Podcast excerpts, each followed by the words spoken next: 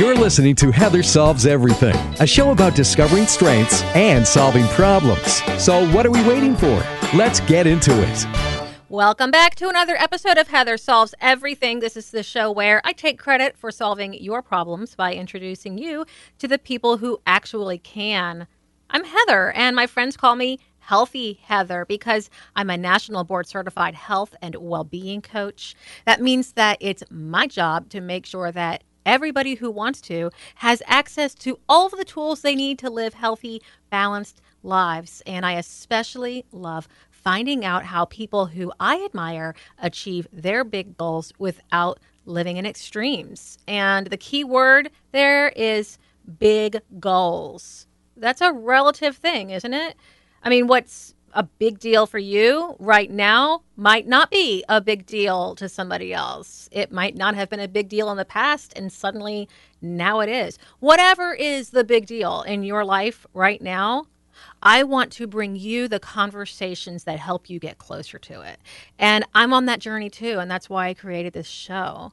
I'm taking you along with me as I figure out how to live in balance. And today, I'm talking to Dana Brooks. She's a Tallahassee based attorney with Fasig Brooks and author of Functional Feminism, an apolitical guide to women's empowerment. You can find that on Amazon and wherever books are sold. Comes in paperback and you can read it on your Kindle. Now, before Dana became an attorney, she has done everything on her journey to balance. She was a paralegal, a law firm administrator, a mental health counselor, a Supreme Court certified family law mediator. And you got to read the book to figure out and to learn about all of the different motivations for those unique experiences.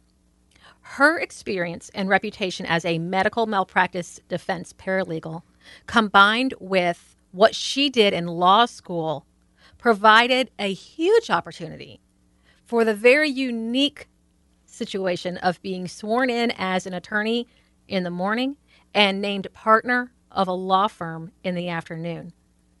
I mean, who does that? And that was 15 years ago. There are many more years ahead. Dana, I've got a lot of questions for you. Welcome to the show. Thank you so much, Heather. It's great to be here. All right. So, are you ready to solve everything? I'm ready. It was on my last check off for today's to do list. Excellent, then. So let's, let's, get, get into it.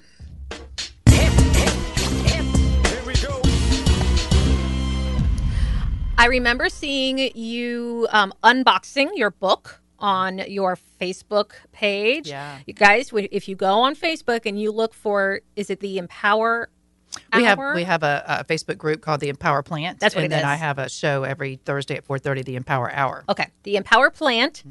group, and lots of fun, lots of strong, amazing women in that group, lots of inspiration, and then the Empower Plant um, which is a conversation um, program about all kinds of different topics. And I remember seeing Dana talking about her book coming out, and I was intrigued by the title Functional Feminism. I an, uh, an apolitical guide to women's empowerment. But the functional feminism part really stood out to me. Tell me about what that title means to you and why you chose it.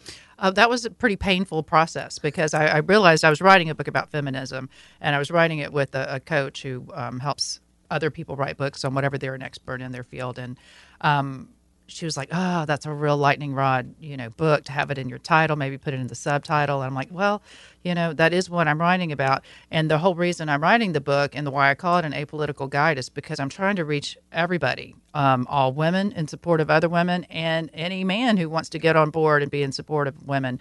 And I use the term functional because I feel like uh, feminism has been a very dysfunctional word it was very divisive. It put people into camps. You had LGBTQ feminism, you had black feminism, you had white feminism, and it was like everybody was gobbling it up for themselves and leaving other people um, behind them. And I just felt like that's not getting us anywhere. We need to find some way to come together and focus more on the things that we can agree on and then be respectful of the things we differ on. I really resonated with that. And that's what I got from it. You know, seeing the word functional paired with feminism made it feel like it was for me because as you say in it's either in the foreword or in the um, introduction that the word feminism is kind of like a lightning rod and it's one where you either kind of like connect or you don't. And I like practical application. I, I enjoy you know theoretical conversations about concepts, but then if we can't apply it in our everyday lives, I, I lose interest Right. pretty quick. Right. And um, I loved the concept of functional feminism, and I also love the the idea that this book is not just for women. Right. You know, it's not anti-male, At all. and I think sometimes feminism has some of that um, connotation to it. Right. And I really appreciate the fact that you didn't go there. Well, I mean, it, it doesn't make any sense to go there. I mean, whether you like it or not, men are still in the predominant decision making roles in the world, certainly in our country. Um, they got there first. They got to make the rules. If we got there first, we probably would have made the rules that inure to our benefit. But they are there, and they're not us versus them. Um, I believe everybody can become enlightened, whether they're actively on that journey or not. Um, and most people will admit what they don't know. They know what they know. They don't know what they don't know. And so I found a lot of men very receptive to what I was saying. Nobody wants to be put into factions and not get along. People are looking for the knowledge that helps them to have a better life on every level. And I think if men and women understand each other, I think if we let go of some of those very rigid gender concepts and understand what that's about, just enter this with an open mind because the world's rapidly changing and everybody's wondering what their place is in it. But I'm trying to start a discussion, a respectful discussion about that with the book. Guys, the first time that I talked to Dana, I interviewed her for um, a story that I wrote about her as part of the 25 women you need to know in our town, Tallahassee. And I did a little bit of research before our conversation, and I thought, okay, I'm talking to a trial attorney who is on every other billboard in town. Her picture is on the buses driving all over the place. It's obvious she knows what she's doing, and I had no idea what to expect. And I absolutely loved hearing your story of it was absolutely it was completely the opposite of what I expected I hear that a lot. and I I would love for you to share it now because it's a a lot of it is is what inspired you to write this book in the 1st place. So tell us a little bit about all of those unique experiences that I listed out when I was um, introducing you and how those got you to where you are now. okay. Yeah, that's uh, as good a place as any, I guess. Um, yeah, I graduated law school three days before I turned 40. And a lot of people don't realize that. They think I've been doing this forever. But um, no, I did what most people do from my background. I was raised in um, the American South, and the women in my world, in my orbit, they got married to you know a good stable husband pretty much as soon as they could and then started their families and that was their major emphasis in, in life was to create that beautiful home. And most of them had to work outside the home but their they had jobs more so than the careers. It was to supplement the income uh, while they could still primarily focus on their home and their children and their husbands. So i kind of did that and i didn't find it terribly rewarding. I wanted more I wanted a, a career. I wanted, well, I wanted all of it. I, I still wanted to be married and have children. And so um, I moved. I was working in a, a law firm. I had an AS paralegal degree. And uh, so that did me very well for many, many years. Great degree. Um, but eventually I wanted to do more. I wanted to complete my education. And then that led me to getting a bachelor's in social work and then a master's in social work. I thought I wanted to be a counselor. I tried that in different environments. I worked at an inpatient psychiatric hospital. Uh, that was very, that was very educational, not as rewarding for me. I, I, found that I wasn't that great of a listener. I was more of an advocate, and I, and I was ready to go knock heads and, Mm-hmm. and solve this person's problems rather than listen to them and help them get their head around them. Uh, so that didn't last terribly long, and then I became a family law mediator. I found that enriching to a certain degree. I liked helping people solve their problems, but I wasn't self- helping them solve a very long term problem, like how to co parent well once this relationship dissolves, how to not pit your children against each other. I, I didn't have the benefit of my parents having a healthy divorce, it was very unhealthy and toxic, their um, extreme hatred for each other. I didn't want that, and I knew how, how damaging that could be to a child growing up in that environment. So I wanted to help with that. But that's hard to do just meeting a, a family or a couple for a three hour Right. window. It's just, you can't really do a lot with that. So I was back to, well, now what I'm going to do. And I finally just decided I'm going to go to law school. I've been, you know, pussyfooting around that for a long time. And I said, I'm applying to one school, Florida State. If I get in, I'm going. If I'm not, I'll regroup. But I got in and told my husband this is happening. And that's kind of been off to the races ever since. I did get the opportunity to become a, um, I was sworn in at 11:30 and made a name partner of a 35 year old law firm at four o'clock the same day and I I got thrown in the deep end, and everybody was hoping I could swim. And good luck, Dana. and so that was up to me to make it happen. Guys, there is so much more to talk about when we come back from the break. I've got a question about something that is in one of the very first pages mm-hmm. of Dana's book. And uh, stay with us because when we come back, I'm going to ask her. You're listening to Heather Solves Everything. We'll be right back.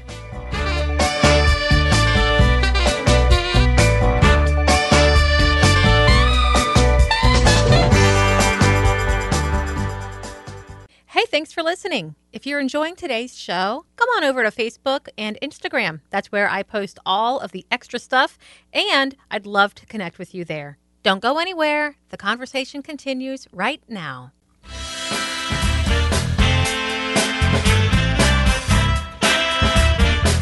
Welcome back, everybody. This is Coach Healthy Heather. You're listening to Heather Solves Everything. I'm here today with my guest, Dana Brooks. She is the author of Functional Feminism, an apolitical guide to women's empowerment. But it's not just for ladies, it's for everybody who wants to be enlightened to living in true partnership with each other. You know, and I think that that's something that we're striving for whether we know it or not is how to live in partnership with each other. It doesn't have to be harmony all the mm-hmm, time, right. but we got to work together. We've mm-hmm. got to be on the same team. Um, I really enjoyed your book, and I'm one of the people who likes to read the acknowledgments mm-hmm. of a book. As a writer, I know that it's never just one person. Like there's one person's name on the front as the author, but it's a multifaceted project. Oh yeah, with a lot of people. And something in your acknowledgments really stood out to me, and I wanted to, to ask you to expand on it. Sure. It says, To my heroes and sheroes, most of whom didn't realize I'd given them that job, I identified you. I watched you. I emulated you until I figured out who I was. Thank you for the guidance you never knew you gave me. And what I'm curious about in that is what attracts you to the people who you watch? Just uh, what they look like they're doing. Like you know, some of the things you've said about me, it looks like I've got it together because my bus, you know, face is on twenty-two buses or whatever. Oh, you know, they must, you know, they don't do that for unsuccessful people. They must have something. Um, same with me. It's just I, I looked at some people and I thought, boy, she really seems to have it together. She really seems to be doing it and I would watch them and try to observe what I could. And these are people that they may have been people I worked with. They may have been, sometimes they were professors and teachers. Uh, I remember the first one was my eighth grade English teacher. Uh, she just impressed me so much. All her clothes came from Casual Corner. She was so put together. and I just thought she was so elegant and lovely, but she was very serious and educated and poised. And I thought, I want to be her. I saw how people revered her. Um, and I thought, that's who I want to be. And I didn't know enough about I'd never heard the term mentoring when I needed one. And so I didn't know how to go reach out to someone and say hey would you help me get where you are or explain yourself to me? I'm almost glad I didn't because I know what most people would say which is I'm not anywhere near as put together as I look. That's how it always is when you pull back a veneer. You find out that oh she loses it sometimes or she just screamed at her kids or um, you know she missed an important deadline. She's not perfect so I'm glad to some degree I didn't, you know, pull back the curtain and see what some of those people were really like.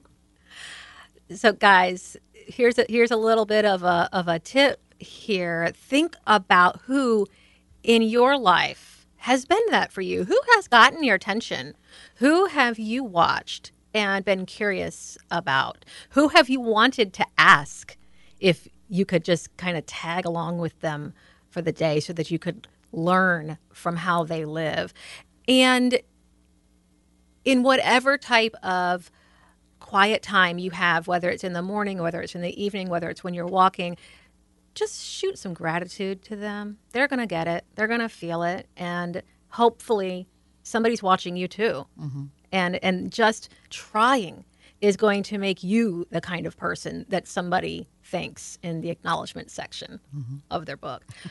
When you see somebody reading your book, what do you want them to get from it? And, and the reason I ask is because the chapters are, you know, autobiographical, but also include lessons and um, practical application. You know, how to that functional element, how to take what I've learned and what I've experienced and what I'm what I'm telling you, and actually put it into practice in your life.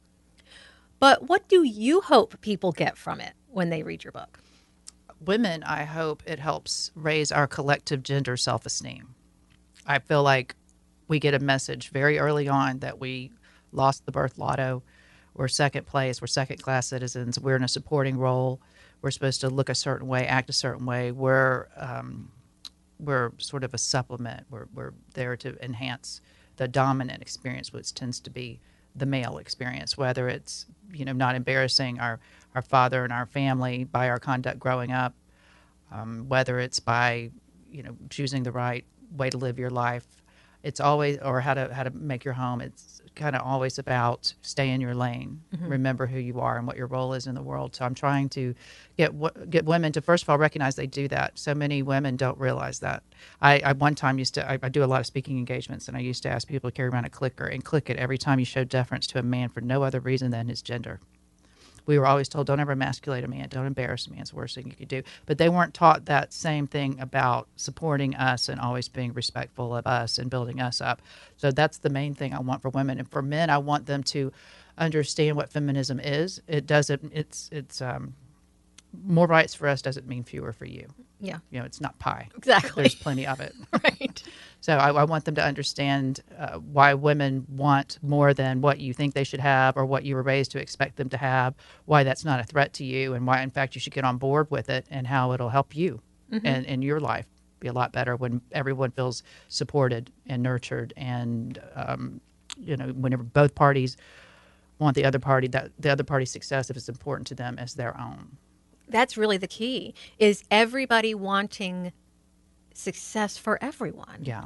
Uh, and that it only happens when we show up with with unconditional positive regard for each other of you know who what whoever you are whatever your experiences have been whatever you bring to the table i honor you as a person who has value and worth and who has strengths that haven't even been uncovered yet Right. and that we start there and then start putting together our strengths to figure out okay so how do we take what you've got and what i've got and whatever else we can bring in and do something to move Yeah. this forward Yeah, the synergistic effect is better than the sum of two parts. Mm-hmm. But you've got to, you know, kind of remove your blinders and the way you're looking at the world and say, okay, maybe I need to look at it a different way. Just try it. I promise it won't kill you. You'll learn things and you'll grow. You'll help other people grow. I always uh, remind my clients sometimes when they're about to try something new you can always go back to the old way Yeah, it's not going anywhere. like if it's the worst experience you've Yeah. ever had to be in partnership with other people or in partnership with yourself you can go back to, Yeah. to hating everything Mhm. yeah, you can. Your misery will be there if you want to revisit it. exactly you can always No one's no one's fighting you for it. It'll Nobody be there. has ever taken me up on that offer. No, no. Even though that could be comfortable, you know, you, you do what's familiar to you and what you know. But Yeah. I um I'm curious, you know, you're a mother Mm-hmm. of three daughters? Well, I have one daughter who's Mm-hmm. 28, but I was married 20 years to somebody, and we were raising our kids together that whole time. Gotcha. His kids are a little bit older, and then just a tad bit younger than mine. So three girls, pretty much similar in age. When you think about young young women coming up, you know, in the world, regardless of what their aspirations are, whether it's to be in the courtroom or whether it's to be a stay-at-home mom, Mm-hmm. you know, just present for, you know, every moment. What is your advice to them? the the both settings, women in both settings. Well, if if you take the route to where you pretty much hand off your financial security to another partner, I just want you to do it with your eyes open. I want it to be an informed, intelligent decision. Uh, I need you to plan for the three Ds, as I call them: divorce, death, and disability. Um, so many times people can spend years together and they think they're a team. They build each other's businesses, and then a 30 something year old marriage ends, and one of them will claim, Well, I worked and you did nothing the whole time. So you don't know who these people are until things go south.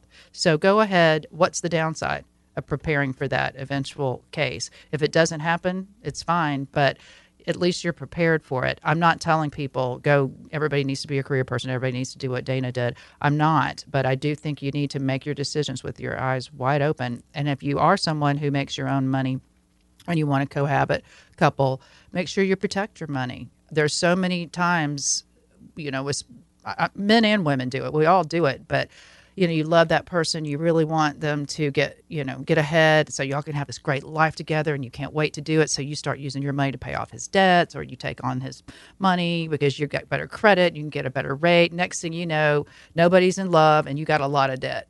So i just ask women to be very open-eyed whenever they make romantic decisions especially.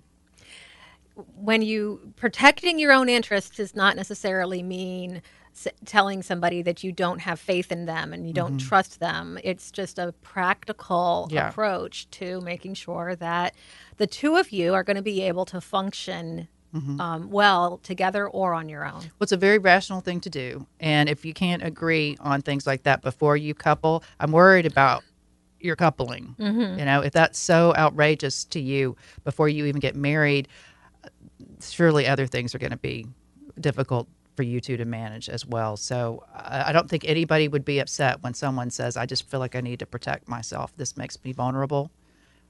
You know?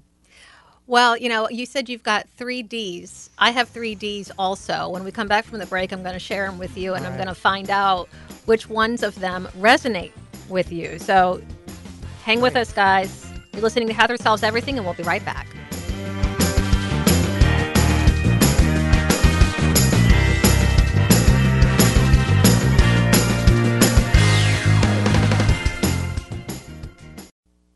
Hey guys, it's Healthy Heather, and I'm so excited to announce that my book is ready for you to pre order. It's called Happy, Healthy You Breaking the Rules for a Well Balanced Life. We're going to explore how to understand your values and priorities, set boundaries, create a true vision for your life, and enjoy the benefits of healthy living right now. It's a 52 week guide, your path to finding a healthy lifestyle that suits your unique needs. I can't wait for you to read it. It'll be in stores May 2022, but you can pre order it now wherever books are sold.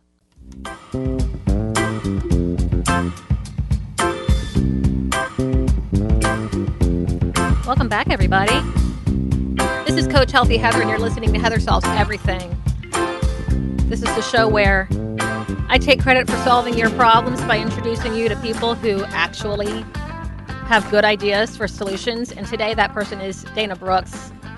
She is a Tallahassee based attorney and the author of Functional Feminism, an apolitical guide to women's empowerment.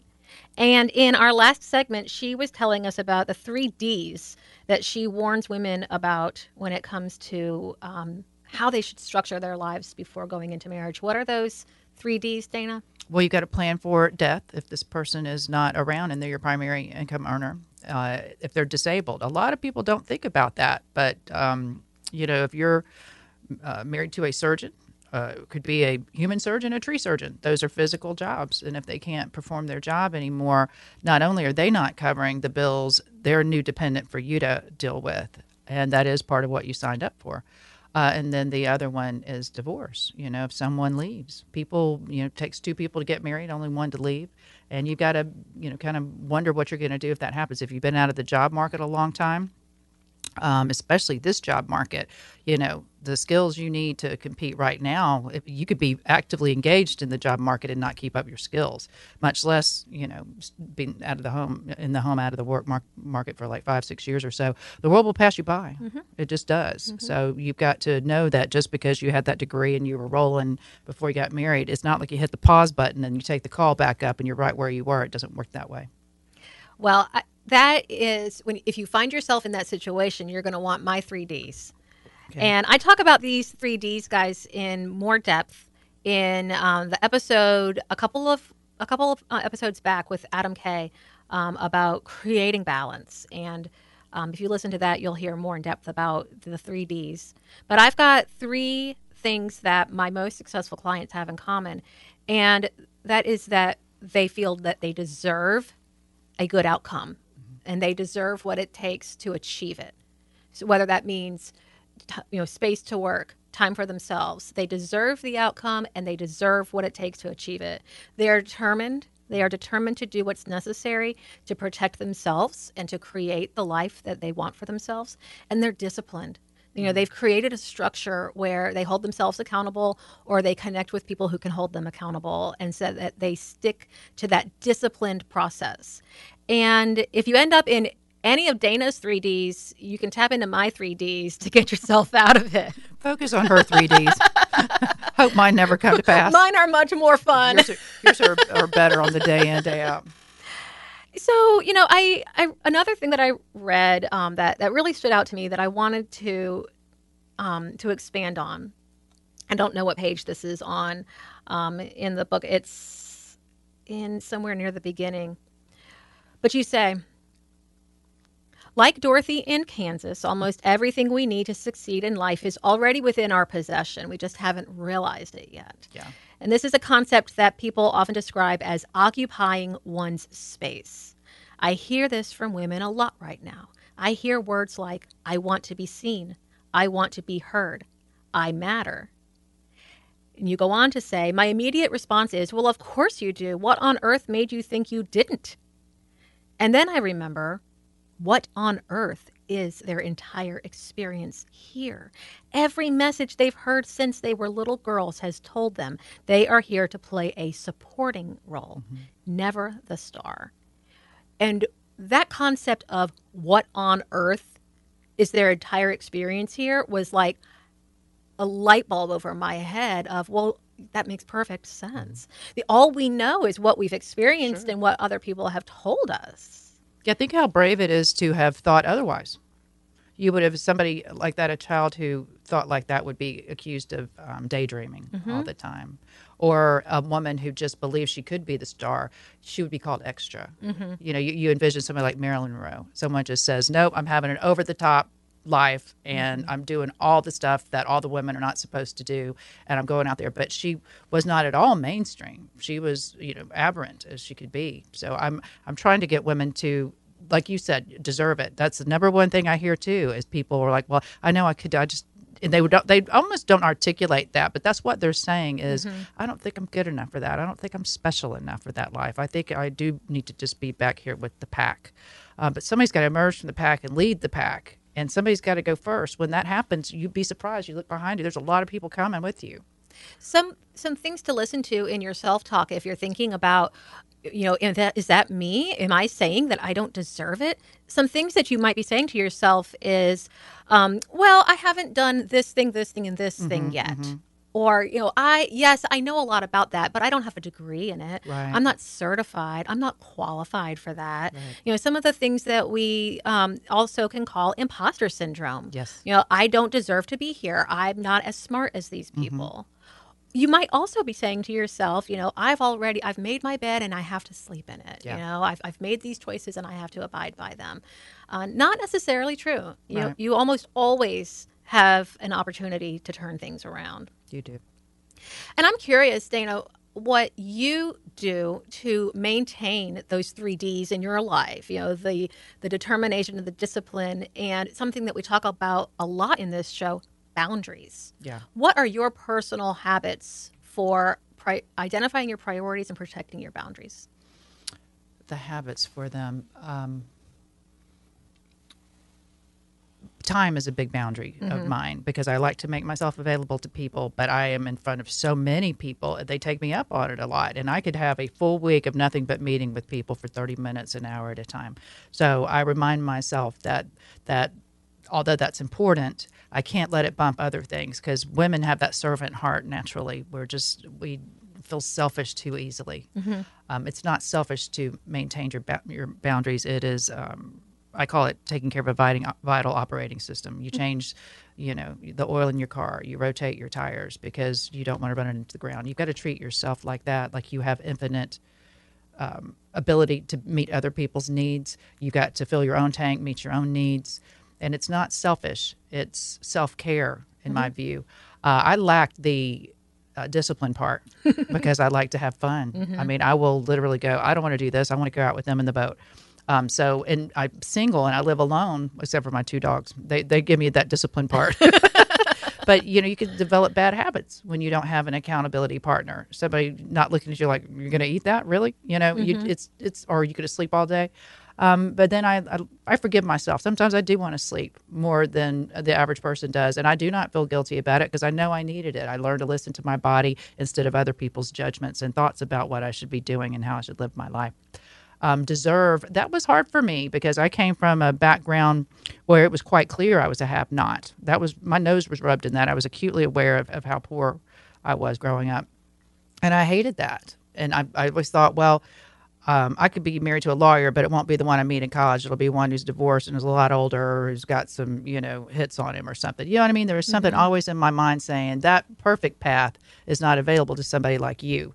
You know, you didn't have a dad growing up, raised by a single mom, didn't go to college the right way. You can have it, but you can't have the best The part of it, the pretty one or the unblemished Right. thing. You get something from Yeah. the used rack. Yeah, yeah, yeah, yeah. You, you you you get thrift store, and I'm not trying to you know put down my ex husband or anything, but that was kind of my thinking. Um, and and it's just you get in your head with things, and you think that a life is not available to you because you're not worth it. Then you get to the point where you, with me, I had so many successes. I realized, well, you know, they really aren't smarter than me. I'd be mm-hmm. around a bunch of, of, of lawyers and I held them such high esteem, but I'd be like, "Y- you're not blowing my mind every day. I think I could do that. And then next thing you know, I could do that. And then I get to law school. Well, if I just graduate, that'll be good. No, I want to make Dean's List every semester, and I did. I want to graduate, you know, with high honors, and I did. Once I found out I could do it, then I knew that, and then that became a new standard for me. I will do this. So I got the deserving part out of the way um, kind of later in life, kind of like late 30s, early 40s. Did I actually really believe I deserved all the things that were happening to me and that that life that I fantasized about is actually available and attainable to me? The uh, determination I got to work on, the accountability. I'm a procrastinator and I like to have fun, but I hold myself to a certain standard. I know I can do more than I have been doing. So that I'll be disappointed. But from an objective outsider looking at my life, they go, Are you crazy? She did this, she did this, she did this. But I know what I'm capable of. I know oh. my best version of myself. And I need to keep challenging myself to do that because I have a lot more to offer. Oh, that is, I get that all the time. Yeah. I, I often will will say, oh, I you know I I, ha- I need to do this, I need to do this, do this because they're personal goals that I have. Yeah. And and I'll get a lot of times, you know, you do so much already. You know how why you know why why are you still striving for more? It's like well, because I can't not. you know, Mm-hmm. Yeah. like it's just part of who I am. And I think that's a good thing to do is compete with your best self or your best version of yourself versus what we typically do, which is compete with everybody else. You know, she made more money than me, so I need to make more money. Her kids are better behaved than my kids. No, you go for the best version of your life and everything else will be okay. Oh man, guys, go for the best version of yourself, and everything else will be okay. Stay with us. When we come back from the break, we're going to dive in more. I've got some ideas for ways that you can start creating the best version of your life. It's Heather Solves Everything. Stay with us.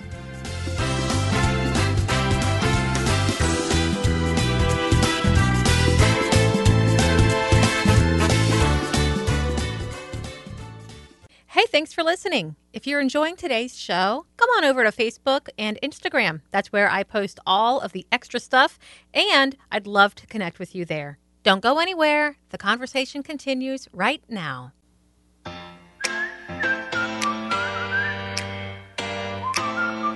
Welcome back, everybody. This is Coach Healthy Heather, and you're listening to Heather Solves Everything. And today we're talking about a lot of stuff. We're talking about functional feminism. What does that mean? How do we allow space for everybody to be equally represented without feeling like that means less for somebody else somehow? Equal for everyone means equal for everyone. We're talking about how the way we talk to ourselves can impact the path that we feel brave enough to travel or that we feel we deserve to travel. My guest, Dana Brooks, has gone down a lot of paths in life. Some of them, she was charting the course, some of them, other people were. But along the way, she has been her own person. And we've been talking today about how her lived experiences resulted in the writing of her book, Functional Feminism An Apolitical Guide to Women's Empowerment, which is available online at Amazon and also at your local bookseller. If you call them and tell them that you want it, they will order it for you. And I recommend that you do that.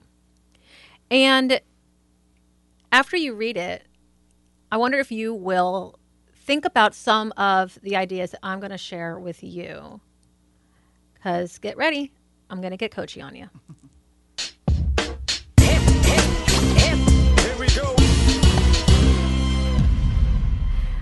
Now, I don't know when you are listening to this, it might not be the end of the school year, but at the time we're recording it, it is. We are getting close to the end of the school year. And I remember being in high school and having an English teacher who encouraged us to write a letter to our future selves. And I loved this idea. I loved this project because, I mean, I am all about that.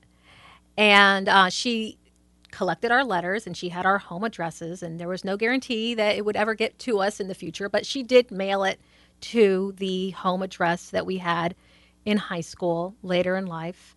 And honestly, I don't remember if I got mine, but I loved the idea of writing it. You know, it's fun to reflect back on what a younger version of yourself may have considered to be profound and sage advice, you know, to compare how you thought things were going to turn out to how they actually did. But I wonder sometimes if the reverse could also be meaningful and what our future selves would say if we could go back to where we are where we were and give ourselves advice. I often encourage my clients to look around to see what's written on their walls, what is happening in their lives that if they took time to look, they would see as clues to what's coming in the future. Hindsight is 2020. We reflect after a catastrophe that the signs were written on the wall and the same thing happens in our lives. If we take the time to look and then send a message to our future selves, we could save ourselves a lot of time and headache. Now, of course, we can't predict the future, but we can draw a reasonable conclusion based on logic and common sense to determine whether our current situation is one that's likely to end well or otherwise. You know, Dana shared with us her three Ds to plan for.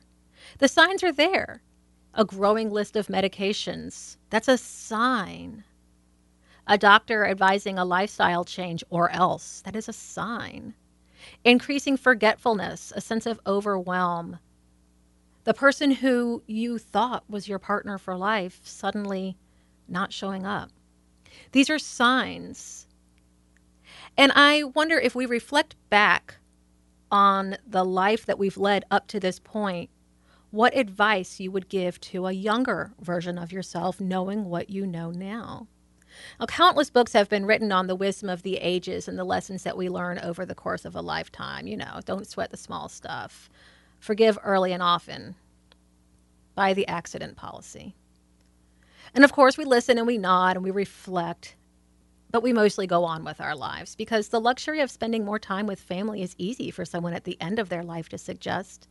When the practical application of that good advice is harder to achieve in the time when you've got all the balls in the air. Many things are easier said than done. Many of the smartest, wisest choices seem possible if only. If only things were a little different, a little less hectic, a little less expensive, a little less inconvenient. And those barriers are legitimate and real, but let's just put them to the side for a minute and pretend like they're not there. And instead, let's try some of these techniques for hearing the wisdom of your future self. Ask for advice. Ask for it this idea might seem a little bit out there, but go with me. Just close your eyes, connect with yourself, ask for your wisdom to come to the surface and listen. Listen for what your heart and soul are saying to you. Do you remember when in Dead Poet Society, Robin Williams had the guys lean into the trophy case to hear the wisdom of the students who had come before them? It's just like that, but you're listening to yourself. You know. You know what you need. Ask yourself for advice and listen and believe what you hear. And if that's too out there, here's your second tip pretend that you are not yourself. Pretend that you are giving advice to someone else. If a friend was headed on the path that you are now, what advice would you want to give them? What would you want to say? And what would you not say for fear of hurting their feelings? Tell that to yourself. Be honest with yourself in a kind way and believe it. Third, write your own ending. I was amazed once by the story of a man who wrote his own obituary in advance of his death, and he didn't like what it said. So he tore it up and he wrote a better one, and then he lived that life. A slight shift in habits can change the course of your entire life if you take the time to look at where you are now and then decide do I want to keep going this direction? Write your life cycle. And if you don't like it, write a different one and live it. Your future self is up ahead, trying to make eye contact with you in a significant way, trying to send you a message. Read the writing on the walls of your life. What does it say? Will you believe it? Do you believe that you can write something different? We talked earlier about positive communication with ourselves, you know, how we talk in terms of self doubt. I don't deserve this. But sometimes I hear things like, I'll do better next time. No one is perfect. At least it wasn't as bad as it could have been. And even though th- those sentiments sound negative, I hear positive there. I hear that even though they're said by someone who feels like a failure, they could see the potential of it being better. I'll do better next time. No one is perfect, but we can keep trying. At least it wasn't as bad as it could have been, meaning there's always more. I hear positive, and I like to latch onto that and explore that because even in those negative sounding statements, there's hopeful optimism that things could change. And change can be hard, but most of us are up for the challenge. We encounter change every day and we manage to navigate it with relative ease. The change that really stops us in our tracks is not when it's difficult, but when it's uncomfortable, when it pushes us out of our comfort zone. And sometimes there are reasons why we resist change. You know, when you write that letter to yourself in the future and then you think, oh gosh, I can't do those things. There might be one of these reasons. The first one, you might not believe that it's possible. You might not believe you deserve it. You do deserve it. It might be that the pain of staying the same is less than the pain of change and you're choosing less pain and that is totally legit. But trust me there are people here who are going to stand next to you hold your hand and walk through that pain with you so that you can get through it. And it could be that you just feel like it's too much work. It might not be painful but the logistics are too much. Start small. Start with the easiest thing. You don't have to do it all at once. Just get going. If you feel like you could do better next time, believe it and try it. Get it to, wow, I did it. Knowing that when you believe in yourself and you believe that you deserve to have a good outcome and you deserve to have a support system behind you and you deserve to have people like Dana in your life who will cheer you on, then just take that first step. Guys, we did it. We solved another problem with a little help from our friends. Dana, thank you for being here. Thank you for having me. I've thoroughly enjoyed it. Guys, you can listen to Heather Solves Everything on Apple Podcast and you can find me on Instagram. And if you have a problem to solve, Just visit heathersolveseverything.com and click on Solve My Problems to submit a show topic idea, and we will get it done together. Thanks for listening, guys. I hope that something great happens for you today. I'm Healthy Heather, and I'm always here to help you solve everything. To connect with Heather and find out more about today's show, just look for Heather Solves Everything on Facebook and Instagram. With a little help from your friends, you can solve everything too.